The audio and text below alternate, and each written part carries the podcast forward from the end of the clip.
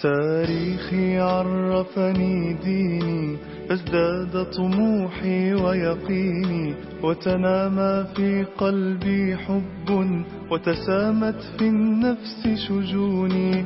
علمني التاريخ مضائي علمني التاريخ إبائي. علمني أن أرفض ظلما أن أجعل في الله رجائي. تاريخي عرفني ديني فازداد طموحي ويقيني. وتنامى في قلبي حب وتسامت في النفس شجوني.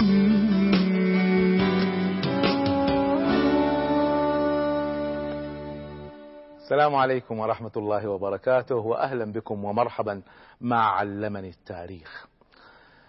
نحن في وسط قصة ثورة الحسين عليه السلام. ورأينا كيف أن التخطيط كان شيء والتنفيذ كان شيء. وقد حدثتكم عدة مرات أن التخطيط الدقيق هو أحد أسباب النصر. أنت تريد أن تعمل ثورة طبعا ثورة صحيحة ولأجل مبدأ وهو إقرار الشورى وعدم الاستئثار بالحكم. فالمنطلقات والمبادئ صحيحة والقيادة عظيمة. من مثل الحسين عليه السلام؟ من أفضل من الحسين لقيادة الأمة في ذلك الوقت؟ فكل شيء كان مهيأ للثورة. وكان الأنصار بالآلاف لكنهم ليسوا في الحجاز حيث كان الحسين كانوا في الكوفة. فأرسل إليهم ابن عمه مسلم بن عقيل فجمع التواقيع. أربعين ألف توقيع جاءه. من وجهاء وأعيان الكوفة. فإذا أعداد ضخمة والذين بايعوا مسلم بن عقيل مباشرة 12 ألف. فكل شيء كان مهيأ. لكن عبد الله بن زياد والي الكوفة استعمل العنف فضرب أحد الوجهاء فاستعجل الناس فقامت ثورة ولأنها غير منظمة انهارت الثورة وتم القبض على مسلم بن عقيل. كل هذه الأحداث تجري والحسين عليه السلام لا يدري لأنها حدثت في يوم خروجه من مكة فلم تأتي الأخبار بعد. ابن الأشعث الذي قبض على مسلم بن عقيل طلب منه مسلم بن عقيل قال ارسل شخصا يبلغ الحسين. وكان ابن الأشعث قد أعطى الأمان قال سلم نفسك ولك الأمان.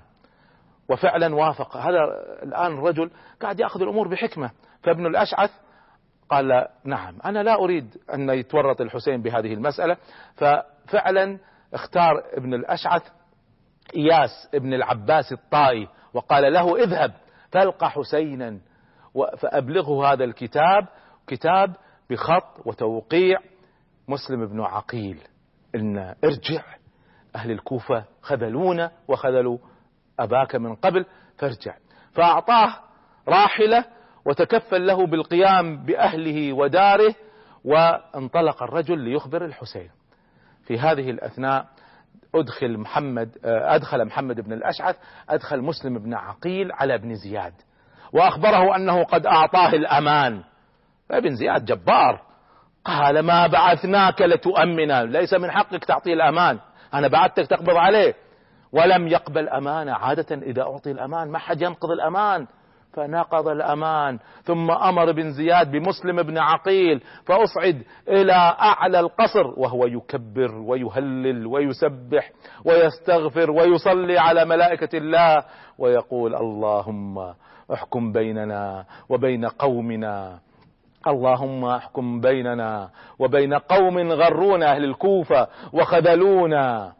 ثم جاء رجل اسمه بكير ابن حمران فضرب عنق مسلم بن عقيل وألقى الرأس من فوق القصر ثم رمى الجسد وراء وراء الرأس وهكذا قتل مسلم بن عقيل. والحسين لا يدري عن كل هذه الأحداث. كيف تطورت هذه الأحداث؟ ولماذا لم يرجع الحسين؟ سنعرف هذا بعد الفاصل إن شاء الله.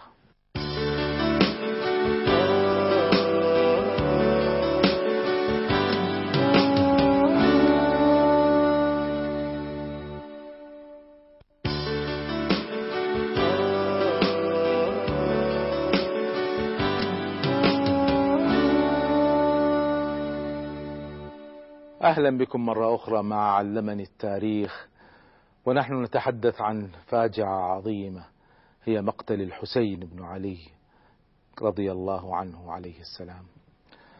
تحدثنا كيف كانت الخطة في اتجاه والتنفيذ في اتجاه. مسلم بن عقيل حرك البيعة في الكوفة واستعجل الخطوات فانهارت الثورة وقتل مسلم بن عقيل. وبقي رأس آخر من رؤوس الثورة من أهل الكوفة هو هانئ بن عروة مسجونا عند ابن زياد والي, والي الكوفة من قبل الأمويين. فعندها اتخذ ابن زياد إجراء يدل على قسوته وجبروته وظلمه. انتهت الثورة مفروض خلاص يكسب الناس. فلم يفعل هذا بل أمر بهانئ ابن عروة وجيه الكوفة فأخرج إلى السوق. وظل هانئ يصيح بقبيلته مبحج آلاف المقاتلين فلم ينصره أحد. حتى وجيه الكوفة لم ينصر من أهله. وقتل هانئ بن عروة ثم أمر ابن زياد بصلب هانئ ومسلم في سوق أمام الناس. وبرهن على أن بطش الدولة وتعسف الدولة وأنها لا تبالي إطلاقا إلا بالحفاظ على سلطتها مهما كلفها ذلك من سفك دماء. ويبدو أن مسلم بن عقيل رحمه الله تعالى لم يزن الأمور بميزان الوقائع السابقة ويقيس الأحداث التي حدثت لعلي بن أبي طالب. غره كثرة المبايعين والأنصار وبكائهم بين يديه ووعودهم لكن هذا ليس تنظيم. هذه غوغاء هذه عامة الناس هذه عواطف. الثورات والانتصارات ما تتم بالعواطف تتم بالتخطيط وبال. وحسن التوزيع وتوزيع المهام وحسن إتقان العمل وكل هذا لم يحدث. ولذلك استعجل مسلم بن عقيل. في استقدام الحسين كتب إلى الحسين يستقدمه ويحثه على سرعة الحضور. فقد تمهدت البيعة بناء على العواطف. ومرة أخرى العواطف لا تكفي لتغيير نظام ولا إزالة دولة. لابد من قيادة راشدة لابد من تنظيم محكم لابد من تخطيط بعيد لابد من توثق من الأفراد والأعداد لابد من الإعداد المادي والمعنوي. كل هذا جنبا إلى جنب. فأضف إلى هذا أنه غير الخطة في لحظة واستعجل في الثورة في لحظة. مرة أخرى دروس نتعلمها من أخطاء هذه الثورة. الآن ننطلق نحو الحسين. ماذا جرى للحسين؟ وكيف وصله خبر مقتل مسلم بن عقيل؟ كل هذه الأحداث تحدث والحسين عليه السلام لا يدري عنها شيئا. فبناء على الرسائل التي جاءته وطلب مسلم بن عقيل أن يأتي إلى الكوفة فعلا خرج الحسين رضي الله عنه من مكة. خرج يوم التروية الموافق ثمانية من ذي الحجة سنة ستين متوجها نحو العراق. وخرج معه أهل بيته ونساء. وستين شيخا من أهل الكوفة كانوا في مكة عنده خرجوا معه. طبعا الأمويين جواسيسهم في كل مكان والأخبار في كل مكان فأدرك الأمويون خطورة هذا الأمر. وكتب مروان بن الحكم فورا رسالة إلى ابن زياد. أما بعد فإن الحسين بن علي قد توجه إليك. وهو الحسين ابن فاطمة. الآن مروان بن الحكم يتكلم ينبه لأن أمر خطير جدا يعني. مواجهة الحسين ليست سهلة. فالآن مروان يعطي توجيهات. لوالي الكوفة. يقول وهو الحسين ابن فاطمة وفاطمة بنت رسول الله صلى الله عليه وسلم. وتالله ما أحد يسلمه الله أحب إلينا من الحسين. إياك أن تهيج عليك نفسك ما لا يسده شيء ولا ينساه العامة ولا يدعون ذكره. مروان ذكي جدا. يعرف أنه لو قتل الحسين لن يستقر حكم بني أمية. فهو ينبه انتبه هذا اللي جايك ما هو شخص عادي هذا الحسين ابن فاطمة بنت الرسول. لا تستعجل لا لا تتحمس لا تأخذ. هذه مسألة لو فعلت فيها شيء خطأ لن ينساك الناس ولن ينسوا الأمويين. فانتبه لتصرفاتك. والسلام عليك. وكتب كذلك مروان آه، كتب والي المدينة عمرو بن سعيد بن العاص كتب إلى ابن زياد. أيضا رسالة شبيهة ينهاه فيها بالتعرض للحسين ويأمر أن يكون حذرا في تعامله مع الحسين. قائلا له أما بعد فقد توجه إليك الحسين. وفي مثلها يعني مثل هذا الموقف تعتق أو تعود عبدا تسترق كما يسترق العبيد. يعني أي تصرف خطأ نهايتك ونهايتنا معك. وفي الطريق أيضا إلى الكوفة قابل الحسين الشاعر الشهير الفرزدق وكان من شيعة الحسين شاعر المشهور فقابله في منطقة ذات عرق قريب من المدينة فسأله الحسين ابن علي عن تصوره لما يقوم به أهل الكوفة حيالا. ماذا تتوقع من أهل الكوفة؟ أنت تعرفهم أكثر مني. فشرح له الفرزدق أنه يعني لا تثق. فقال الحسين الفرزدق يوضح له الأمر هذه كتبهم معي. وكل واحد موقع أربعين ألف صناديق كاملة من الكتب. فرد عليه الفرزدق يخذلونك فلا تذهب فإنك تأتي قوما قلوبهم معك وأيديهم عليك.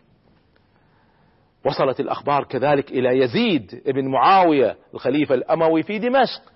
وصلته الأخبار بخروج الحسين من مكة وتوجهه نحو الكوفة فكتب يزيد إلى إلى ابن زياد يحذره يقول بلغني أن حسينا قد سار إلى الكوفة وقد ابتلي به زمانك من بين الأزمان وبلدك من بين البلاد. يعني آه، آه، اختار الكوفة في هذا الوقت اللي انت واليها. وابتليت به من بين العمال من بين كل الولاة. الآن تصرفاتك هي التي ستحسم المسألة وعندها تعتق أو تعود عبدا كما تستعبد العبيد. الكل يحذر بن زياد أي تصرف خطأ.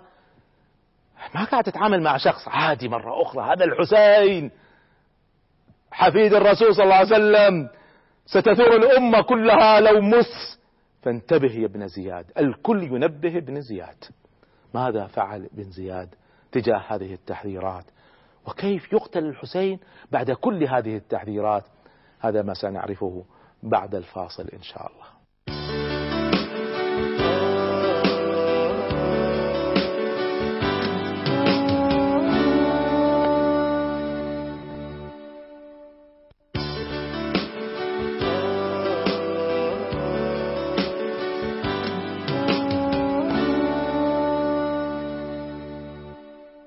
أهلا بكم مع علمني التاريخ ونحن في وسط المأساة العظيمة والفاجعة الكبيرة مأساة كربلاء ومقتل الحسين عليه السلام.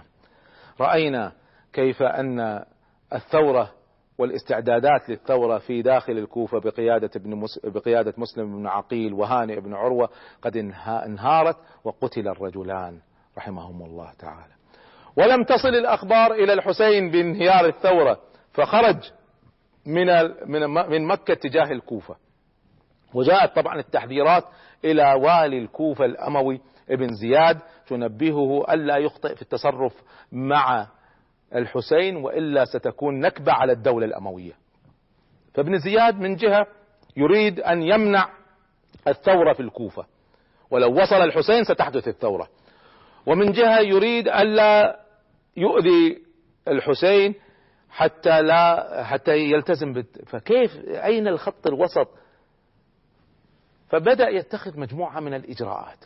من هذه التدابير حتى يحول بين أهل الكوفة وبين الحسين ويحكم سيطرته على الكوفة.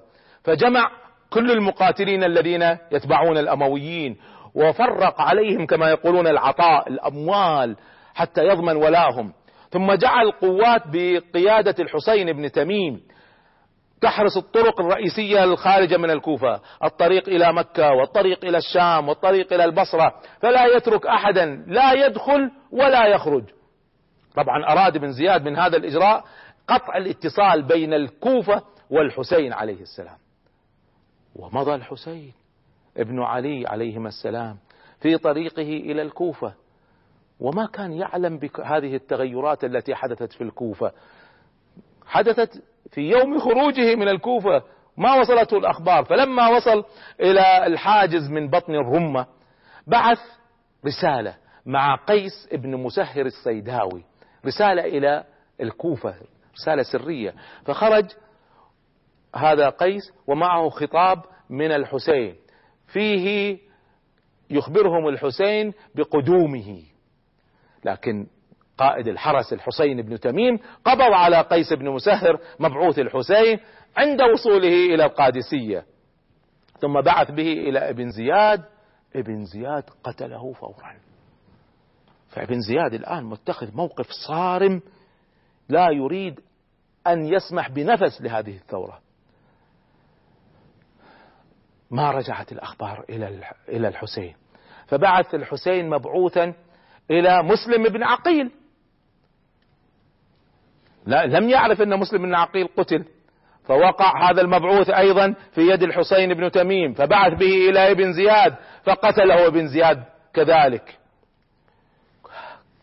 هذه الإجراءات الصارمة التي اتخذها ابن زياد كان لها أثر كبير في نفوس أتباع الحسين داخل الكوفة. يرون أن كل واحد له علاقة بالحسين مصيره القتل أو على أبشع صورة بدون محاكمة. فكل من كان يفكر في نصرة الحسين يعرف أنها نهايته. والحسين عليه السلام بدأ يحس أن الأمور تسير سيرا غير طبيعي. وخاصة في الكوفة ما في أخبار من الكوفة واللي يرسلهم ما يرجعون. ما في حتى الأعراب البدو الرحل ما عندهم أي أخبار. وجاءته الأخبار من هؤلاء الأعراب أن ما في أحد يدخل الكوفة ولا يخرج من الكوفة. فعرف الحسين أن الأمور خطيرة جدا وأن الأمور تطورت لكنه لا يعرف ماذا يجري.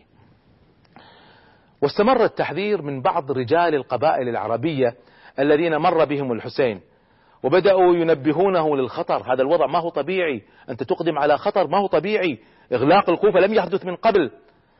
لكن الحسين كان يدلل على نجاح مهمته بالإشارة إلى الكتب الرسائل الضخمة أربعين ألف رسالة. هذا العدد الهائل من أسماء المبايعين له من سادة الكوفة التي كانت عنده بحوزته في هذه الصناديق. ف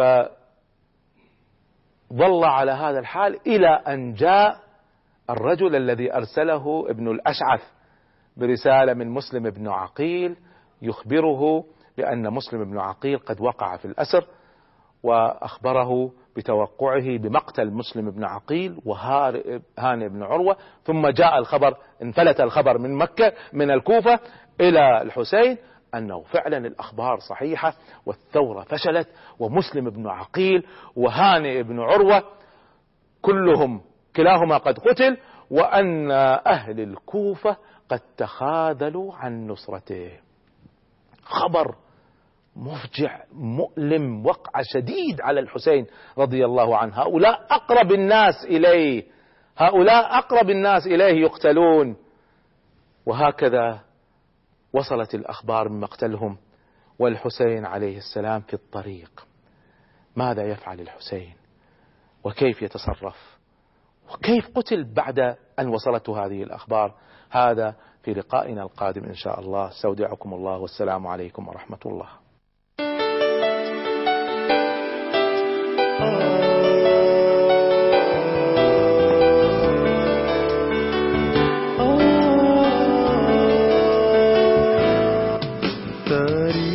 عرفني ديني فازداد طموحي ويقيني وتنامى في قلبي حب وتسامت في النفس شجوني. علمني التاريخ مضائي علمني التاريخ إبائي علمني أن أرفض ظلما أن أجعل في الله رجائي. تاريخي عرفني ديني فازداد طموحي ويقيني. وتنامى في قلبي حب وتسامت في النفس شجوني.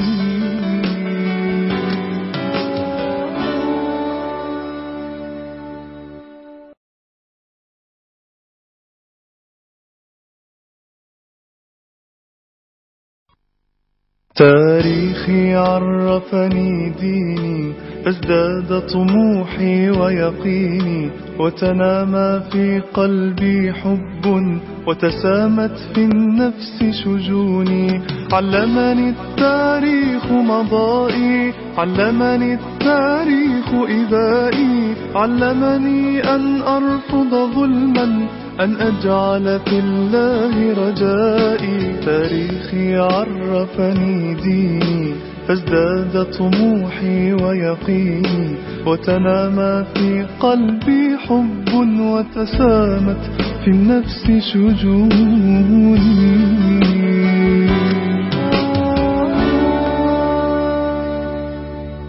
السلام عليكم ورحمة الله وبركاته. أهلا بكم ومرحبا مع علمني التاريخ. نتواصل في هذه السلسلة من الأحاديث علمني التاريخ. حتى نستلهم الدروس والعبر فنستنتج القوانين التي تحكم صراع الأمم والحضارات والجماعات. وتعلمنا بعض القواعد الرئيسية والقوانين الرئيسية التي تسبب النصر. وتحدثنا كذلك عن بعض العوائق الرئيسية التي تمنع النصر. ونحن الآن في منتصف الحديث عن ثورة عظيمة ثورة الإمام الحسين بن علي رضي الله عنه وعليهم السلام. الحسين بن علي هذه الثورة التي أسست مبادئا وأكدت قيما أساسية في الإسلام. ثار الحسين من أجل إبقاء الإسلام صافيا ناصعا بينا واضحا لا شك فيه ولا ريب. وهو أن هذا الدين دين شامل لكل الحياة للدين والدنيا. وجزء من هذا من هذه الدنيا أم أمور السياسة وجزء رئيسي من هذه السياسة أن الشعب يختار حاكمة. وأن الشعب لا يفرض عليه أحد. وأن الشعب أمرهم شورى بينهم. فلما ألغي هذا المبدأ وفرض يزيد بن معاوية على الأمة بالترغيب والترهيب طرح الحسين نفسه مرشحا آخرا وحاول أن يصل إلى الكوفة حيث أنصاره هناك. فأرسل مسلم ابن عقيل ليدعو الناس لبيعته وفعلا بايعوه فتحرك بناء على الخطابات الكثيرة التي جاءته تدعوه ليختاروه خليفة للأمة. لما تحرك الحسين كان الأمويون من خلال واليهم في الكوفة قد سيطروا على الكوفة وأجهدوا الثورة وقتلوا مسلم بن عقيل وقتلوا هانئ بن عروة الذي كان قائدا للكوفة من المؤيدين للحسين عليه السلام. وانهارت الكوفة تماما قبل أن يصل إليها الحسين. فنحن الآن مع الحسين عليه السلام وهو في الطريق وقد وصلته الأخبار الآن. وصلته الأخبار بأن ابن عمه مسلم ابن عقيل قد قتل. ماذا فعل الحسين لما اكتشف أن الثورة أو البيعة التي جاء من أجلها قد انتقضت وأن أهل الكوفة قد خذلوه وأن الناس قد تخاذلوا عنه وأن الأمويين قد سيطروا على الكوفة. هذا ما سنعرفه بعد الفاصل إن شاء الله.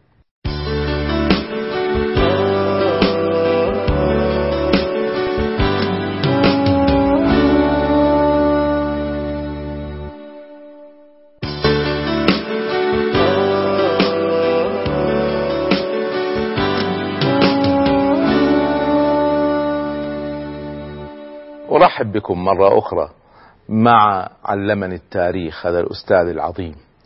ونحن نتحدث عن ثورة الحسين ليس فقط لأنها قصة مؤثرة ومأساة عظيمة ما زالت آثارها إلى اليوم وإنما نتحدث عنها لنستلهم الدروس والعبر. من مثل الحسين رضي الله عنه عليه السلام؟ من مثل الحسين؟ ضحى بنفسه من أجل إقرار مبدأ حتى لا تنحرف الأمة عن المبادئ. وأمرهم شورى بينهم. فلما فرغ هذا المبدأ من محتواه وعين على الأمة يزيد بن معاوية دون اختيار من الأمة حقيقي بالترغيب والترهيب مرشح واحد فقط كان لابد للحسين كأحد أكبر علماء الأمة وشخص ممكن أن تلتف حول الأمة كان لابد له أن يتحرك. فحدثتكم كيف تحرك وحدثتكم كيف أن الثورة التي جاء من أجلها أو البيعة التي جاء من أجلها في الكوفة قد انتقضت. في هذه في هذه الأثناء لما وصلت الأخبار إلى الحسين رضي الله عنه أن داعيته في الكوفة مسلم بن عقيل وقائد أهل الكوفة عروة بن هانئ كلاهما قد قتل. عرف أنه الآن إلى أين سيذهب؟ يذهب إلى الكوفة؟ ما فيها من ينصره. وسيطر عليه الأمويون سيطرة كاملة.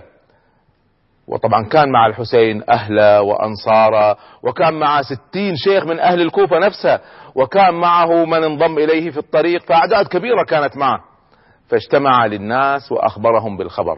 ثم قال من أحب أن ينصرف فلينصرف. بدأ الناس يفكرون؟ وين راح نروح يعني؟ ما في الآن انتهت الخطة.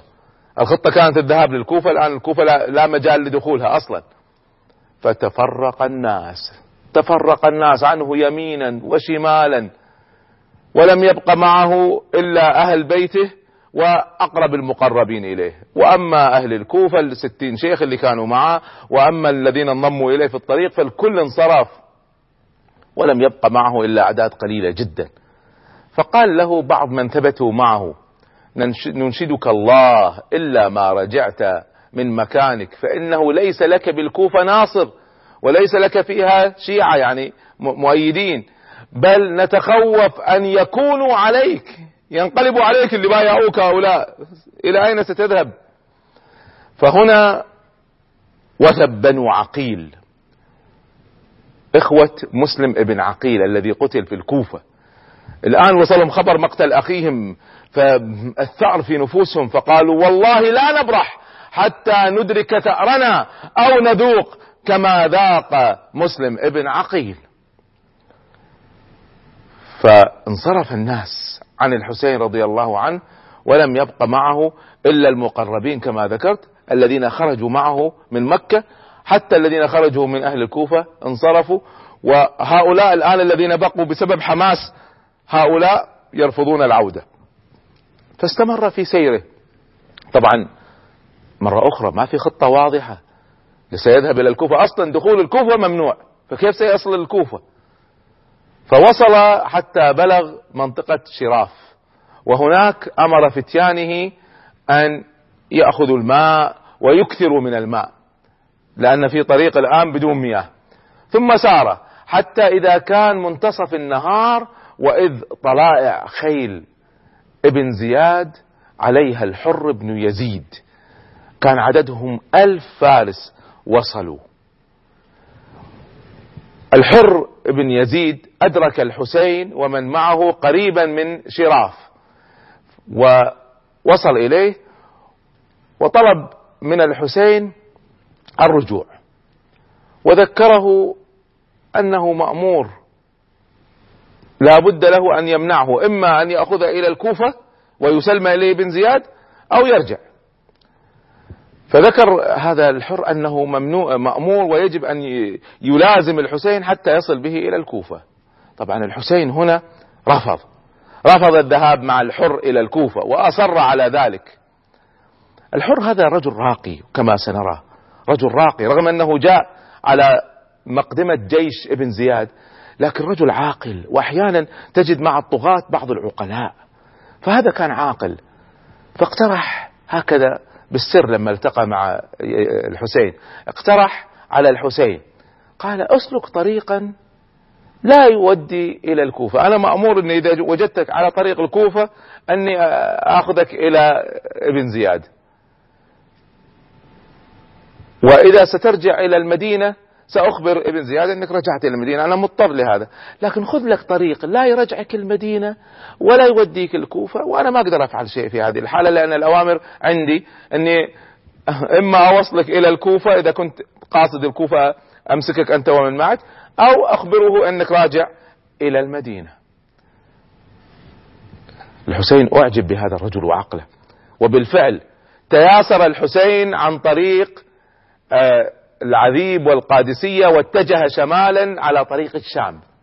لا رجع المدينة ولا راح الكوفة بناء على هذا الاقتراح.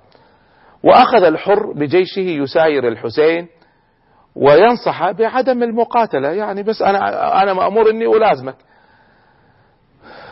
فظل الحر مع جيش الحر مع الحسين. فكانت الأوامر للحر إذا قاتلك قاتله فهو أخبره قال أنا عندي الأوامر أنك إذا قاتلت فسوف أضطر إلى قتالك. وكانوا إذا جاء وقت الصلاة كان الحسين يصلي بالناس فيأتي فريق الحر بن يزيد الألف واحد ويصلون خلف الحسين عليه السلام. وظلت المسألة هكذا ما في شيء. لا إجبار على الذهاب للكوفة لا منع من التحرك. الحر ملتزم بالأوامر كما يقولون بالحد الأدنى من الأوامر. إلى أن وصل الحسين عليه السلام ومن معه إلى منطقة كربلاء. هنا جاء الجيش الأساسي بخيول يقودها عمر ابن سعد ابن أبي وقاص رضي الله عنه مكون هذا الجيش من أربعة آلاف مقاتل. كان أصلا هذا الجيش متوجه إلى منطقة الري للجهاد في سبيل الله ضد الديلم. لكن لما شاف ابن زياد الأمور بدأت تتطور أمر هذا الجيش أن يعود فيذهب لملاقاة الحسين رضي الله عنهم أجمعين. ماذا فعل هذا الجيش وماذا فعل الحسين؟ هذا ما سنعرفه بعد الفاصل إن شاء الله.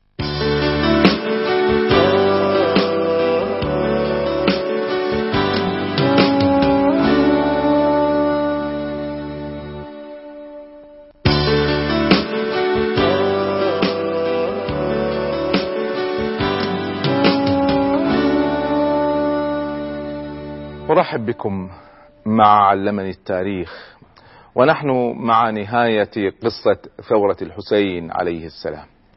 حدثتكم كيف أن ابن زياد والي الكوفة سيطر على الكوفة ثم أرسل جيشا بقيادة الحر بن يزيد من أجل منع الحسين من الانصراف وأخذ إلى الكوفة.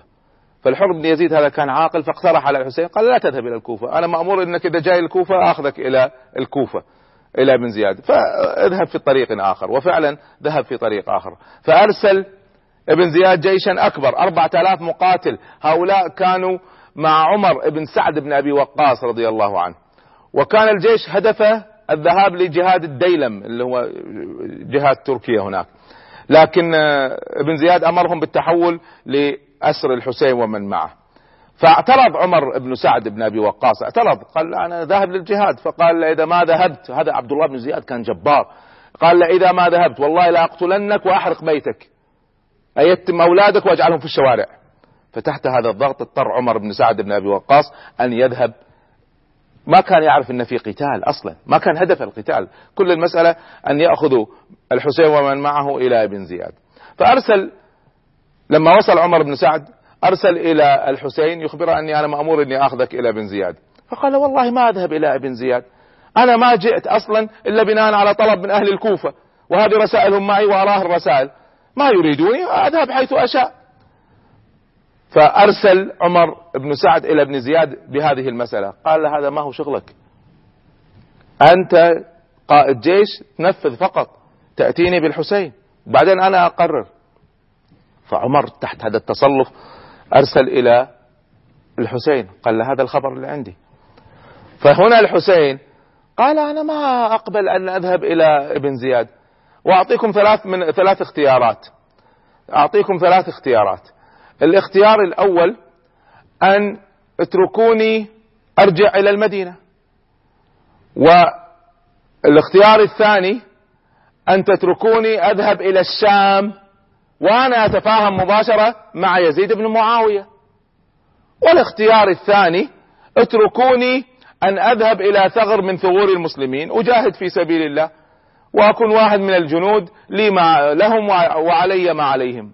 عروض منصفة تماما. هذا قائد سياسي رشح نفسه الآن بإرهاب الدولة ممنوع أن يرشح نفسه فالآن يريد حل لهذه المسألة. والحلول كلها كانت منطقية. هنا كتب عمر بن سعد إلى ابن زياد بكتاب أظهر فيه أن هذا الموقف المتأزم قد انحل. وعروض عروض الحسين عروض راقية. وأن السلام قد أوشك أن يحل وما على ابن زياد إلا الموافقة. وفعلا كانت المسألة على وشك أن تنحل. وفعلا أوشك ابن زياد أن يوافق. ويرسل الحسين إلى يزيد يعني هو في النهاية هو مأمور. إذا هو يرغب أن يلتقي بيزيد ويتفاهم مع يزيد. الأمر إليه. لولا أن تدخل هنا شيطان اسمه شمر ابن ذي الجوشن. كان جالسا في المجلس عند بن زياد حين وصل وصلت رسالة عمر بن سعد فاعترض. اعترض على رأي بن زياد في أن يرسل الحسين إلى يزيد. وأبى قال لا إن الأمر بيدك. الأمر الصائب هو أن تطلب من الحسين أن ينزل على حكمك أنت ابن زياد حتى يكون هو صاحب الأمر المتحكم فيه. ابن زياد يتحكم في المسألة هو الذي يقرر ما هو الحسين الذي يقرر؟ فلما سمع ابن زياد تأثر بقول ابن الجوشن ففعلا أصر قال ينزل عن حكمي أنا أقرر ليس هو الذي يقرر. فوصل الخبر إلى الحسين رضي الله عنه فرفض الطلب. قال لا والله لا أنزل على حكم عبد الله بن زياد أبدا. ثم قال لأصحابه الذين معه أنتم في حل من طاعتي. الذي يريد أن يذهب يذهب. أنا أعطيتهم خيارات كلها رفضوها يبدو أن الجماعة مصرين على قتلي. فأصر كل من معه على مصاحبته والمقاتلة معه حتى الشهادة. في صباح يوم الجمعة العاشر من محرم 61 هجرية نظم الحسين عليه السلام أصحابه وعزم على أن يدافع عن نفسه. هو ليس معتدي هو مظلوم هنا. هو عرض عروض راقية حل سياسي للأزمة كلها. لكن هم الذين تعنتوا. كان معه 32 فارس و40 راجل يقاتلون على أرجلهم. فأعطى الراية للعباس ابن علي بن أبي طالب. وجعل البيوت وراء ظهره. كان في كانوا في قرية. وجعل في آه، فيها النساء والأولاد. ثم أمر بحطب وقصب فجعله من وراء البيوت وأشعل فيه نار عظيمة خشية أن يلتف الجيش ويأتوهم من خلفهم. أما عمر بن سعد فنظم جيشه. هنا الحر ابن يزيد قائد الجيش الأول قال لعمر ماذا تفعل؟ قال هذه الأوامر عندي. قال الرجل عرض عليكم عروض راقية. صح. فعمر قال أنا مأمور. أحيانا بعض العساكر وقادة الجيش لا يفكرون فقط ينفذ. الحر قائد جيش لكنه عاقل. قال لا والله ما أقف معكم على الظلم. فترك جيشهم وانضم إلى جيش الحسين بن علي وقتل معه رضي الله عنه. فهكذا مواقف الرجال هكذا تكون مواقف الرجال. عمر بن سعد رجل عسكري الأوامر عنده. تأتيني بالحسين وإذا رفض تقاتله. وبدأت المسألة في البداية بمبارزة مبارزة. وكانت المبارزة هذه يعني خرج رجل من هنا قال رجل من هنا لكن جيش عمر بن سعد واجه مقاومة شديدة من قبل أصحاب الحسين ومبارزتهم القوية وبطولاتهم ظهرت في ذلك الموقف. فلم يعد لهم وشعروا أن هؤلاء القوم مصرين على موقفهم ومثل الإنسان فاقد الأمل في الحياة فيقاتل بدون تردد بينما الجيش يقاتل من أجل الدنيا. فكانت معركة غير متكافئة في العدد لكنها أيضا غير متكافئة في المعنويات. الحسين رضي الله عنه في البداية لم يشترك في القتال وكان أصحابه هم الذين يدافعون عنه. فلما بدأ أصحابه يقتلون واحد تلو الآخر واستطاع الجيش أن يقترب من الحسين لم يجرؤ أحد في الجيش أن يقتله. كل ما اقترب واحد خايف. يقتل حفيد الرسول صلى الله عليه وسلم كيف؟ ف وصل جيش عمر بن سعد وبدأوا يتدافعون. كل واحد يدفع الثاني أنت اقتله أنا ما أقتله. فالكل كان يخشى أنه هو الذي يمد يده ويقتل الحسين. وكانوا يتمنون أن يستسلم لكن الحسين رضي الله عنه لم يبدي شيء من الليونة. ثبات وصمود على الحق والمبدأ الذي جاء من أجله. يريد أن يعلم الأمة أن الإنسان يضحي بنفسه من أجل مبادئه. هو جاء من أجل مبدأ ما جاء من أجل الدنيا لو كان يريد الدنيا لأخذها. كانت متاحة له. يتمنى يزيد أن يبايعه الحسين ويعطيه ما يشاء. لكنه ما كان يقاتل لأجل دنيا. فبدأ يقاتلهم رضي الله عنه بشجاعة نادرة عندئذ شمر بن ذي الجوشن هذا الذي انضم إلى الجيش. خشي من انفلات زمام الأمور. جيشهم غير قابل أن يقتل الحسين. فصاح بالجند وأمرهم بقتله فهجموا مع شمر. لكن الكل, الكل خايف يقتله. هنا هذا الشقي شمر بن ذي الجوشن الضبي هجم على الحسين بنفسه فقتل الحسين وقطع رأسه وحمل رأسه إلى ابن زياد رجل اسمه خولي بن يزيد الأصبحي. كان قتله رضي الله عنه بعد بطولة نادرة فيها تفاصيل كثيرة لا تسع هذا الموقف. إحنا هدفنا أن نتحدث عن الدروس والعبر. فقتل في محرم في العاشر من محرم يوم عاشوراء سنة 61 هجرية رضي الله عنه وأرضاه. ريحانة الرسول صلى الله عليه وسلم سيد شباب أهل الجنة حفيد الرسول صلى الله عليه وسلم ابن فاطمة وعلي يقتل بهذه الطريقة يقتل مظلوما مظلوما. وقتل مع الحسين رضي الله عنه 72 رجل من أصحابه ومن أهل بيته. قتل من من أصحاب عمر بن سعد 88 رجل في هذه المعركة. وقتل من أصحاب الحسين 72 رجل. بعد انتهاء هذه المعركة غير المتكافئة أمر عمر بن سعد ألا يدخل أحد على نساء الحسين وعلى صبيان الحسين ولا يتعرض لهم أحد بسوء. كل الروايات التي تروى أنهم تعرضوا للنساء هذه روايات باطلة غير صحيحة. شهم ش يعني نخوة العربي تأبى.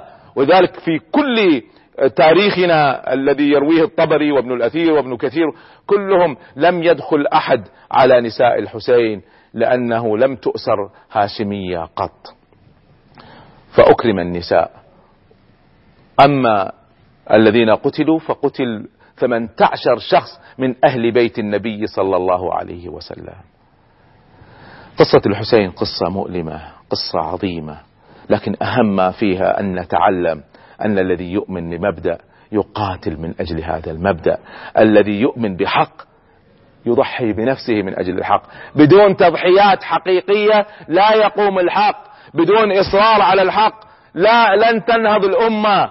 بدون حرص على الدين قبل الدنيا لن ننتصر. الذين يريدون الدنيا لن يستطيعوا أن ينهضوا بالأمة. الذين يقتدون بالحسين رضي الله عنه وعليه السلام هم الذين ينهضون بأمر هذا الدين وأمر دنيا وأمر حضارة الإسلام. قصة مؤلمة يصعب علي أن أترك وأنا في قلبي حسرة إلى اليوم على مقتل الحسين. نسأل الله سبحانه وتعالى أن يجمعنا به في الفردوس الأعلى من الجنة. أستودعكم الله وإلى لقاء آخر مع علمني التاريخ. والسلام عليكم ورحمة الله وبركاته.